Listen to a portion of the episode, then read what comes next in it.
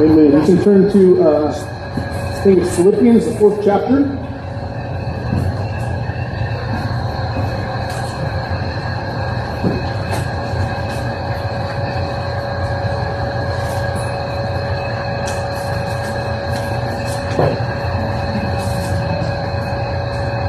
Amen. I, in all honesty, struggled this week on what I was going to speak about because the Lord's been dealing with me in a couple different areas, which we've been talking about in our Wednesday night class.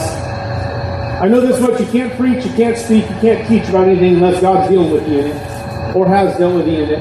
And uh, the Lord's just been just been speaking to me and, and trying to help me to understand some things. And so, I was thinking about today and. Um, I probably preach the same thing every time I preach, whatever, I don't care. But I, apparently I need to hear it. And apparently you do too.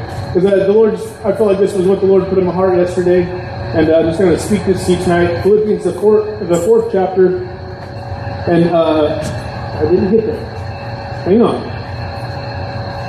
Philippians, the fourth chapter. And the 19th verse, which you could probably, probably quote anyway.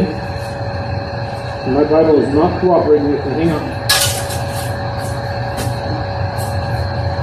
There we are. 419. We spoke about this Wednesday night in our class, so those of you who were in there, deal with it. Philippians, the fourth chapter, verse 19. And we're just going to read the first part to begin with. But my God shall supply all of your needs. Amen. The church anthem of America. My God shall supply all of your needs. If you would bow your heads tonight, Lord, we ask you, Jesus. God, just help me to share what you put in my heart, God. That I might just be a vessel, God, of your words. Lord, for everyone that hears tonight, God, that we would just understand what it is you want us to hear, Lord, and that we would be changed by your word.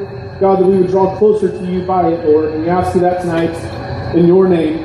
Amen. Amen. Never lacking, never without I mean, you preach this message and you could bring in the crowds by the gazillions. Because the Lord will supply all of your needs. This is wonderful. It makes me want to just like smile right now just thinking about it because God is going to supply everything that I need. The only problem is my needs and what God thinks I need are not always the same. That's right.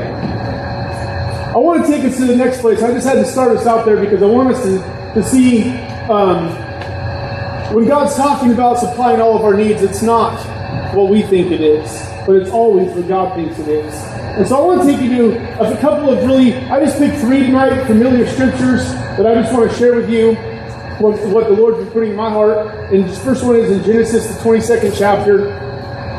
Something I said, uh, you guys are all going to know all these scriptures. You've all read the stories, and that's okay. I just want you to bear with me tonight. I won't be here more than 15 minutes, Cooper says.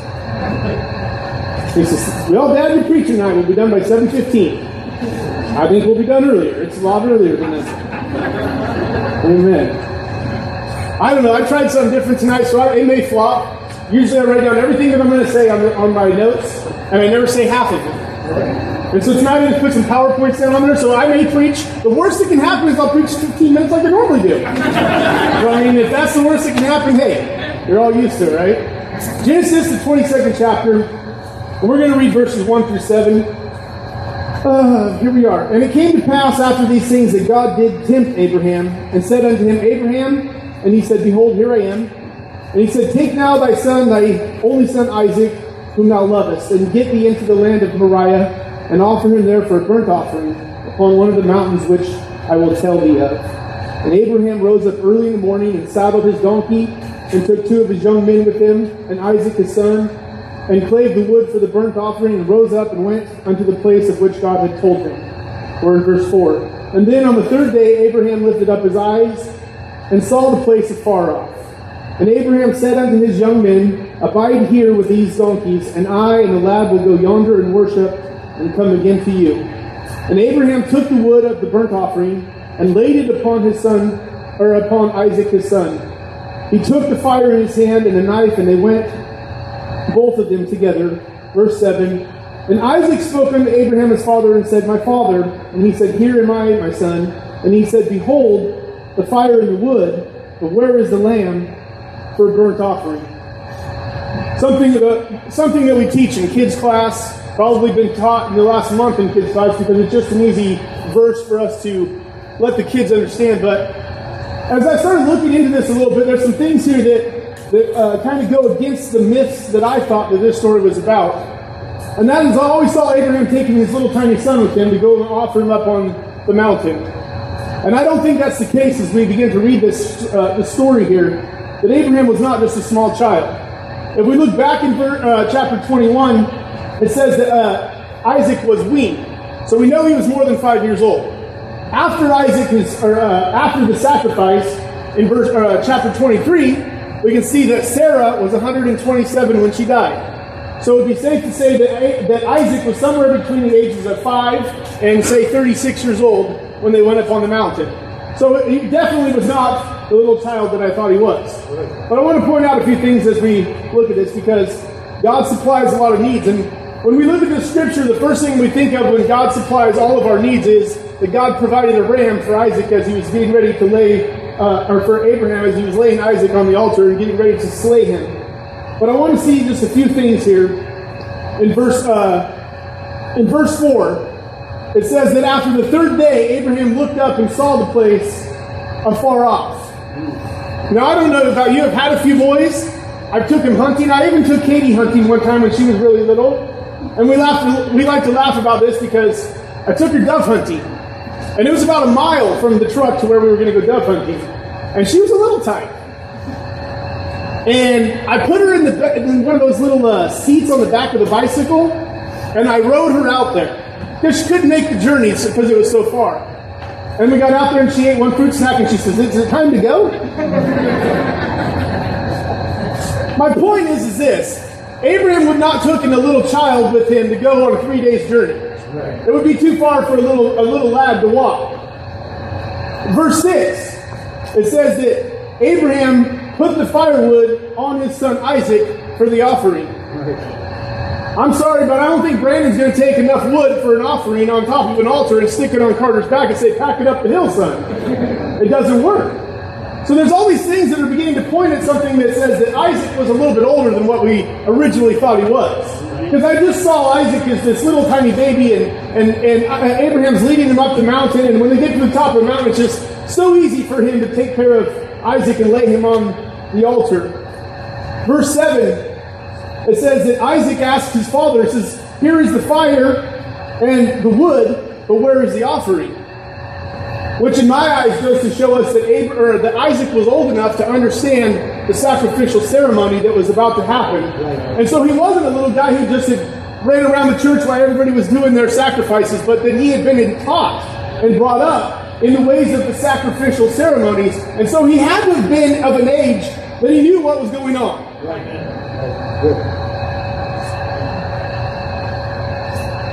But God really did supply all that Abraham needed.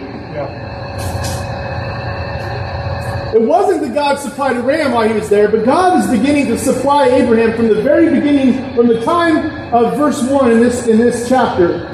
He's beginning to supply Abraham with something that I don't believe that Abraham can possess without the Lord in his life. And that is the faith that says, I just trust you. There's a faith here that Abraham has that, that I don't know that we possess even as as much as we love the Lord, that in those moments where God says, This is what I want you to do, that we're willing to just step up. And Abraham, without hesitation, begins to get everything together to take his son up and offer him to the Lord as a sacrifice.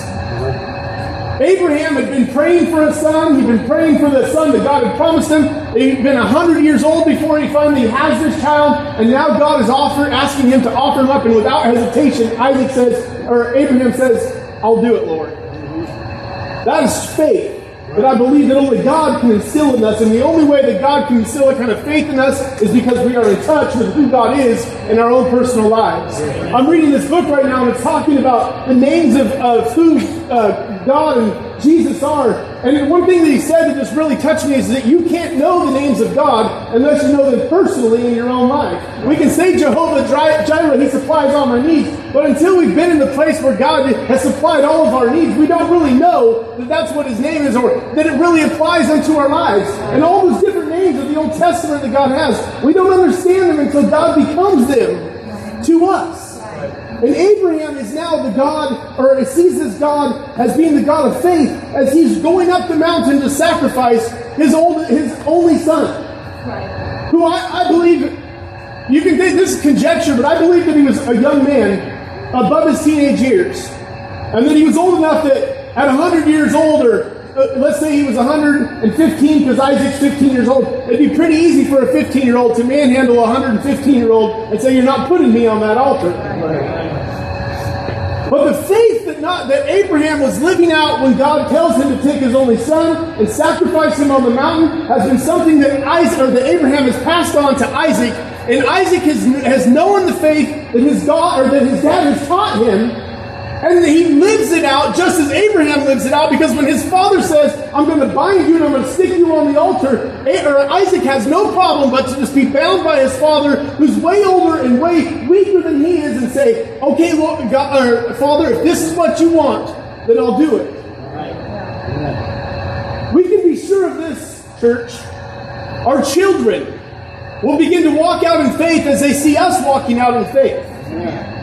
And our children will walk away from the faith when they see us begin to doubt the faith that has been bestilled upon us by our God. We want our children to walk faithfully before us, and we've got to walk faithfully before God in front of them. They have the choice, don't get me wrong tonight, they have the choice to do what they will, but they cannot know what real faith is unless they see it walked out inside of their parents' lives.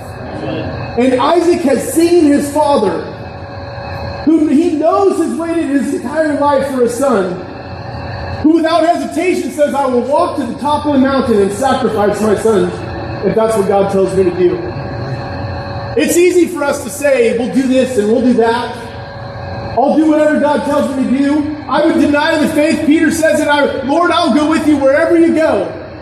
And the Lord says, before the cock crows three times tonight, you'll deny me.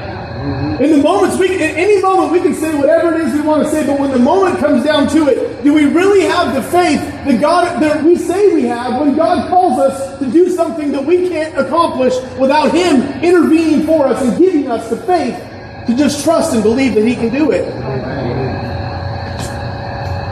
This is what God has called us to.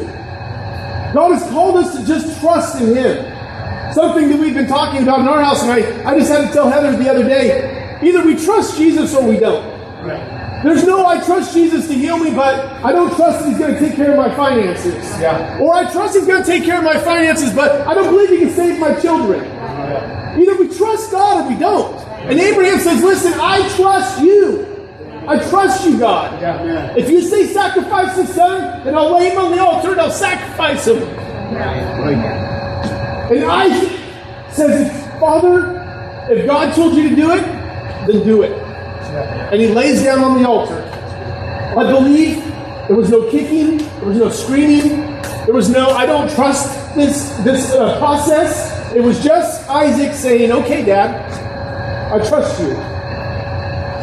Only is done because he, his father lived out his faith before him. God truly did supply everything Abraham needed. It wasn't a ram, it wasn't his son, but it was a faith that only God can give. Amen. It was a faith that says, I don't have anything else to trust in but what you tell me, Jesus.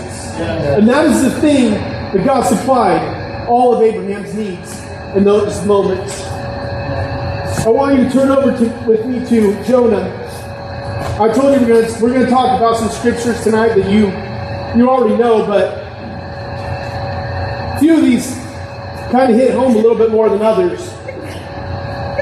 Now, God never told me to go to Nineveh, but at the end of this, this book, I can, I can associate with Jonah. And we're going to get there in a minute, so I'm not going to jump ahead of myself. But Jonah, the first chapter, verse 2 and 3.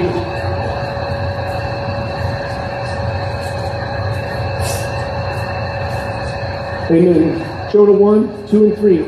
Arise, go to Nineveh, that great city, and cry against it, for their wickedness has come up before me. But Jonah rose up to flee into Tarshish from the presence of the Lord. And he went down to Joppa, and he found a ship going to Tarshish so he could pay the fare thereof. And he went down into it to go with them unto Tarshish from the presence of the Lord. You ever ran from the presence of the Lord? I think we all could say we have. God was willing to show pity on a wicked people, but Jonah chose to run from where God was calling him. Jonah decides to run from the presence of the Lord, and God supplies everything that Jonah needs. See, there's been those times in my life where I ran from God, and God put a fish in my life to save me from drowning. Yeah. And I believe it, and we know it, that God sent that fish to save Jonah's life. He did. He showed mercy upon Jonah, even though Jonah was running from the presence of God. And in these moments, we can say, I'm running from the presence of the Lord, and God can say, I have mercy enough to save your life if you'll just come back to what I've called you to. I want to go to uh, verse or chapter four, in verse one and two, and this is where me and Jonah not today, but in the past, I've been where Jonah was here. Chapter 4, verse 1 and 2 says, But it, and, and God has come in and saved the city. Jonah went and preached, and they all repented, and God saw that they had turned from their evil ways. In verse or chapter 4, verse 1, it says, But it pleased Jonah exceeding earth. It displeased Jonah exceedingly, and he was very angry. And he prayed unto the Lord and said, I pray thee, O Lord, was this not my saying when I was yet in my country? Therefore I fled before unto Tarshish, for I knew that thou art a gracious God and merciful, slow to anger, and of great kindness, and repentest thee of the evil. Jonah says, God, didn't I tell you so?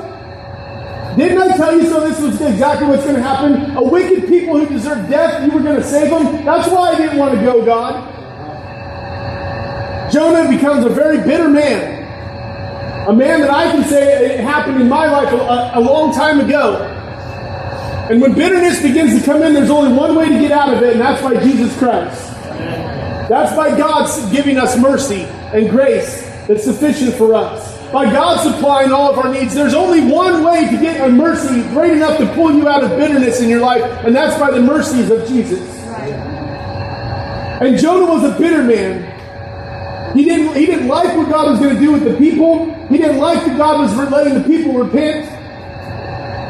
And in my life, God says it doesn't matter how God deals with people. It doesn't matter how God doesn't deal with people. It doesn't matter how God blesses people. It doesn't matter how God doesn't bless people. All that God cares about is that we seek the Lord and do as He asks us to do. If God wants to deal with the people, then let Him deal with them. If He doesn't want to deal with them, then let Him not deal with them. It's not our business. Our business is to find and seek the one who can save us and who can give us the mercy. God supplied Jonah all that he needed, and that was mercy when he was running from the presence of the Lord, and grace when he said, I'm so bitter that I can't believe you would even save these wicked people. Because I've been a wicked person, and I know that God gives enough grace to save wicked people. But he says, Jonah, I forgive you of your bitterness. I give you grace for your bitterness. Come back out of that thing. God does supply all of our needs. Amen. Amen. Mark, the second chapter. And I believe somebody just a few weeks ago was speaking of this here in the church. One of my, I wouldn't say favorite, but I, I like this this uh, setting of scripture because these guys had some zeal about them. In the fifth chapter, or I'm sorry, the second chapter, the fifth verse. They bring the paralytic to the Lord and they can't get in the house. We all know the story. So they go up on top and start tearing the roof off to be able to lower him down into the Lord. And when Jesus saw their faith, he said unto the sick of the palsy, Son, thy sins be forgiven thee. God has supplied all of his needs. Yeah, right. The scribes, just like a lot of us, when we're looking at different situations throughout the church and with other people that we know, the scribes are sitting there saying, Why didn't you just heal the man? Why do you have to say thy sins be forgiven thee? And God says, Because it's sufficient for me to be able to say that his sins are forgiven, that he can become whole and his sickness will leave him. And this is where God, God knows better than us. And so often we want to say, God, why don't you just tell the man he's healed and let him get up and go back to his house? And God says, because I need to forgive them of their sins. And each one of us could be just like the paralytic who our friends had brought us into the church and said, Jesus, here they are. They're paralyzed. They can't do nothing for themselves. And Jesus says, I have enough mercy to say, I forgive you of your sins. You've got a lot of other things going on in your life. You might be paralyzed, but if you can't get the sin forgiven in your life, then you'll never be made whole. And you'll never understand that I do supply all of your needs according to my riches and glory. Oh, yes, amen. Man, it's so easy and it's so fun for the church to take the scripture and just tear out what they want, cross out what they don't want, and just say, God, you're going to supply everything for me. Man, if that scripture would just say, God is going to supply all of my bills. Woo! We could preach some revival with that. I'd have to start hopping around here like Brother Man. But God says He's going to supply all of our needs according to His riches in glory in Christ Jesus. It's only in the Lord. But here's the thing is that we cannot receive what God is trying to give us until we've abandoned our perception of what we think we need. Let me say that again because some of you didn't catch it. You cannot receive what God is trying to supply you until you're ready to abandon abandon your perception of what you think you need. Yeah, right. This is not God saying, Tell me what you need. Oh, we love to go to Scripture. God will give me all the desires of my heart. Your heart is deceitfully wicked. Right, right. But when we can finally lay down the perception of what we think we need and just say, God, supply all of my needs according to your riches and glory in Christ Jesus, we begin to see God begin to do something in our lives that we cannot do for ourselves.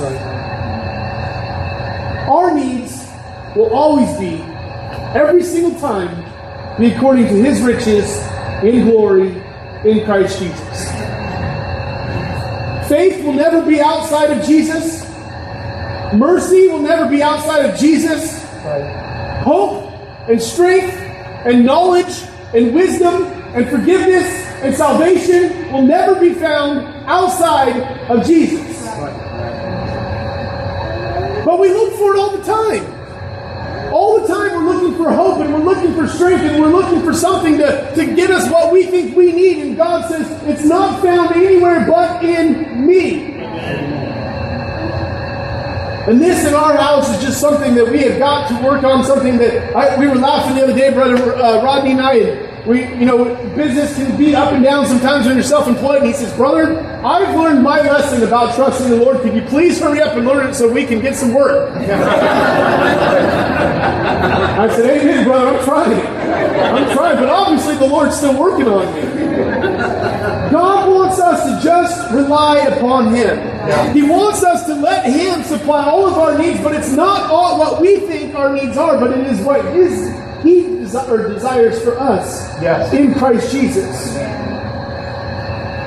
When the merchant had found the pearl of great price, hidden in the field, he sold all that he had to buy the field. Yeah. And God told me, when are you going to get rid, get rid of everything? When are you ready to let go of it all? All the things you've worked for, all the things that you thought that you've earned, all that you've labored for, all that you've obtained, all that you've saved, all that you thought precious, are you willing to let them all go so that you can afford to buy the pearl of great price? Because that's what God offers us. Yeah. But He doesn't give us the opportunity to buy it until we've forsaken all. Yeah. sold it all. The merchant sold everything. Scripture says, unless they ha- you hate your wife, hate your spouse, hate your children more than you than the love that you have for the Lord, you're none of His. The Lord is asking us, are you willing to give up everything to receive what you have need of from the Lord? Stop looking at it as a physical thing. Does God supply financially for us? Absolutely. Does sometimes we lose everything we have? Pastor and Rodney and myself and, and some of you other ones can say, absolutely, God took it all. Or it was the devil, whoever it was, but it all disappeared. My point is this it's not about what we can possess, it's not about what we can touch, but what it is about is what Jesus can fill us with. And if God is going to supply all of our needs, then we need to be able to say, I would give up everything right this minute. I would give it all up to be able to receive what I need in my life. And we all know what that is. It's a touch from Jesus. It's God giving us faith when we feel like we don't have the faith. Listen, there's moments in our life where we just wonder, how am I going to make it through till tomorrow? How could I ever have enough faith to believe that God could do this? And Jesus says, I'm the one who supplies the faith to give you that faith. You can't do it upon or in yourself, but I'm the one who supplies all your needs. How, Lord, am I going to trust you in these moments where I can't see where ends are going to meet? And Jesus says, if you'll just look to me, I'll supply all of your needs according to his riches in glory in Christ Jesus. It doesn't ever say he's going to supply everything that we think we need in this world.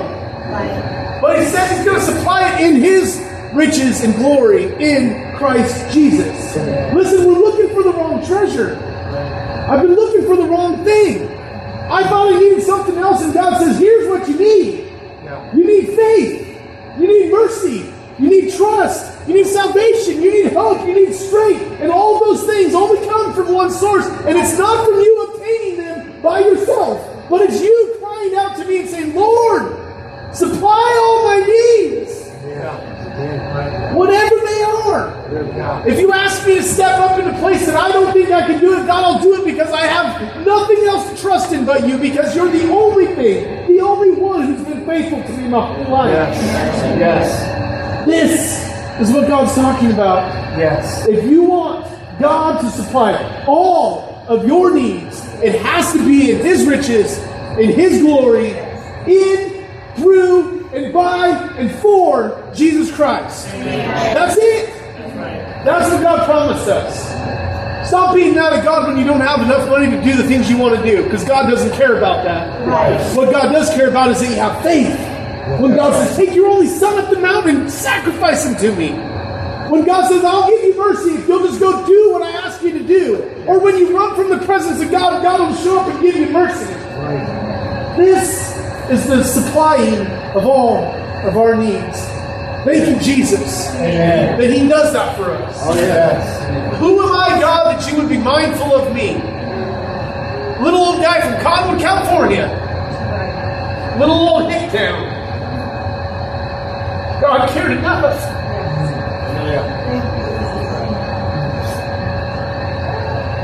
When when I was running from Him,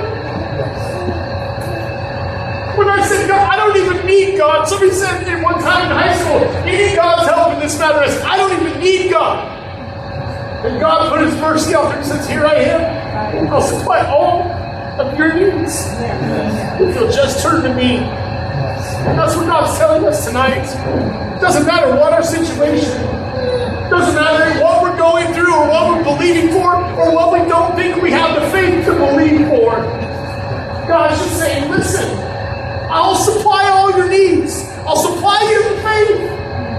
I'll supply you the mercy. I'll give you the ability to trust when you don't think you can do it. I'll lift you up when you feel like you're in the bottom of the belly of a fish. But you gotta trust me to receive what I have for you. Amen. That's it, Pastor. Amen. Amen.